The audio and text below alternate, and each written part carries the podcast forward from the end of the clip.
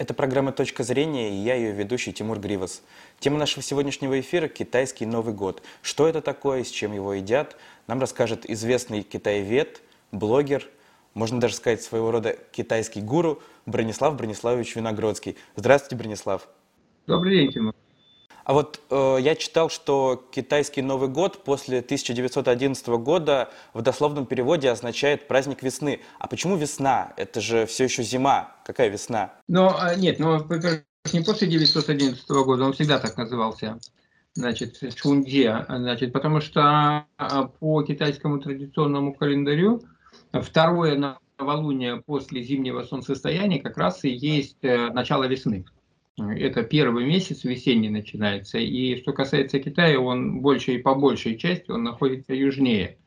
И вот этих центральных провинциях Китая, вот где там, а, ну, даже южнее, чем Пекин, значит, там уже в это время признаки весны совершенно очевидные присутствуют. И Новый год обычно прям совпадает с каким-то цветением а, первых там растений и так далее. Поэтому, то, что касается Китая, это праздник весны, да, это с одной стороны. С другой стороны, Э, отсчет вообще года, он идет от зимнего солнцестояния в целом, да, то, то есть зимнее солнцестояние это меняется равновесие. Зимнее солнцестояние это когда самая длинная ночь, самый короткий день происходит. После этого начинается прибавление света. Значит, и, следовательно, второе новолуние, это по, я не буду уходить в дебри там теории календарной, вот, вот это вот второе новолуние, оно как раз и Э, представляет собой первый весенний месяц сначала, месяц вот со знаком тигра, месяц инь. Поэтому праздник весны, Тунде. Праздник означает по-китайски, это иероглиф, который означает сочленение бамбука. Да, сочленение бамбука, вот как, например, где там у меня вот бамбук, вот видите, бамбук, сейчас вам покажу вот бамбук, да, вот, вот бамбуковая флейта. Вот, вот эта штука называется, вот эта вот точка перехода, она называется дзе, сочленение, она уже сустав одновременно. Это точка, где меняется новый ритм времени. Вот бамбук растет, он такая ритмика, так раз, прошел. Вот по-китайски идет 24 таких периода по 15 дней. Вот первый как раз вот он и начинается, э, он называется установление весны, значит, вот он будет э, как раз и есть праздник весны. Угу. А вот в китайский Новый год все облачаются в красное. Э, почему красный цвет настолько важен для тех, кто празднует этот праздник? Что вот в нем такого сакрального или какое значение он вообще имеет? Кстати, ну, это такое-то преувеличенное. Красный цвет, он вообще считается праздничным. Красный цвет – это стихия огня, стихия солнца, в любом случае, да? огонь и солнце, и, следовательно, прибавление тепла, и после зимы всем хочется тепла. С этой точки зрения символическое значение его такое. Поэтому, а китайцы, они все же на прополу верят в фэншуй во всякие. Следовательно, если ты красного добавляешь энергии, так и тебе добавляется эта энергия. Значит, это вот таким вот образом происходит.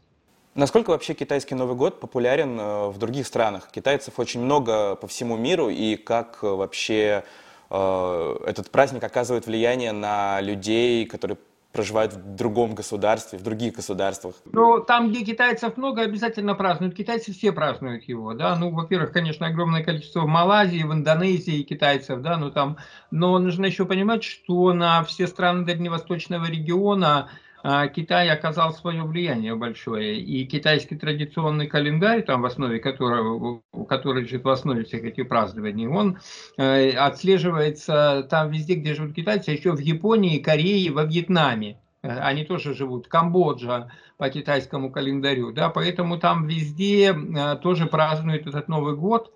А сама процедура празднования, ну там она довольно несложная, за этим стоит миф – основной о том, что бог очага, так называемый, вот там домовой, да, который отправляется за неделю до празднования Нового года, он отправляется на небо, значит, посещать верховных этих всех духов, и которым он сообщает, а, как семья жила в течение, значит, этого года, на что там хорошо она делала, что плохо, за что ее нужно наказывать. И в первую вот эту ночь на новолуние, вот в этом году она будет с 31 на 1 февраля, значит, а, они возвращаются в сопровождении Бога очага все духи и как бы инспектируют дома. Поэтому в доме должно быть чисто, убрано, на столе должен быть красота, всех должно быть мир, покой и радость. Вот, вот такая история. Так и празднуют.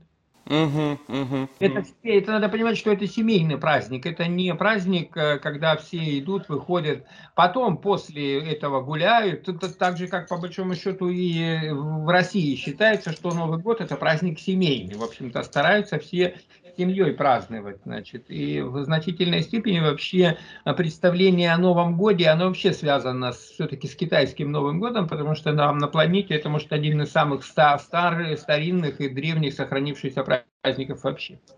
А у нас вот вообще считается, что как Новый год встретишь, так его и проведешь. Насколько для китайцев э, вообще важно правильно встретить Новый год? Что вообще для них значит правильно встретить Новый год?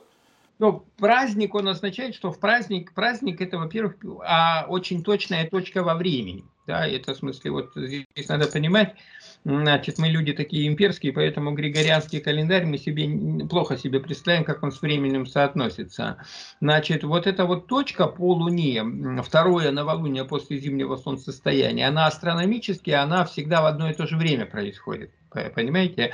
А вот про, по григорианскому календарю, вернее, она-то не плавает, плавает наш григорианский календарь, он не точен, да, и поэтому вот в этом году там он с 31 на 1, а в прошлом году там был там с 8 на 9 и так далее, в разные времена. Он где-то с середины января до вот почти середины февраля может плавать по, по западному календарю.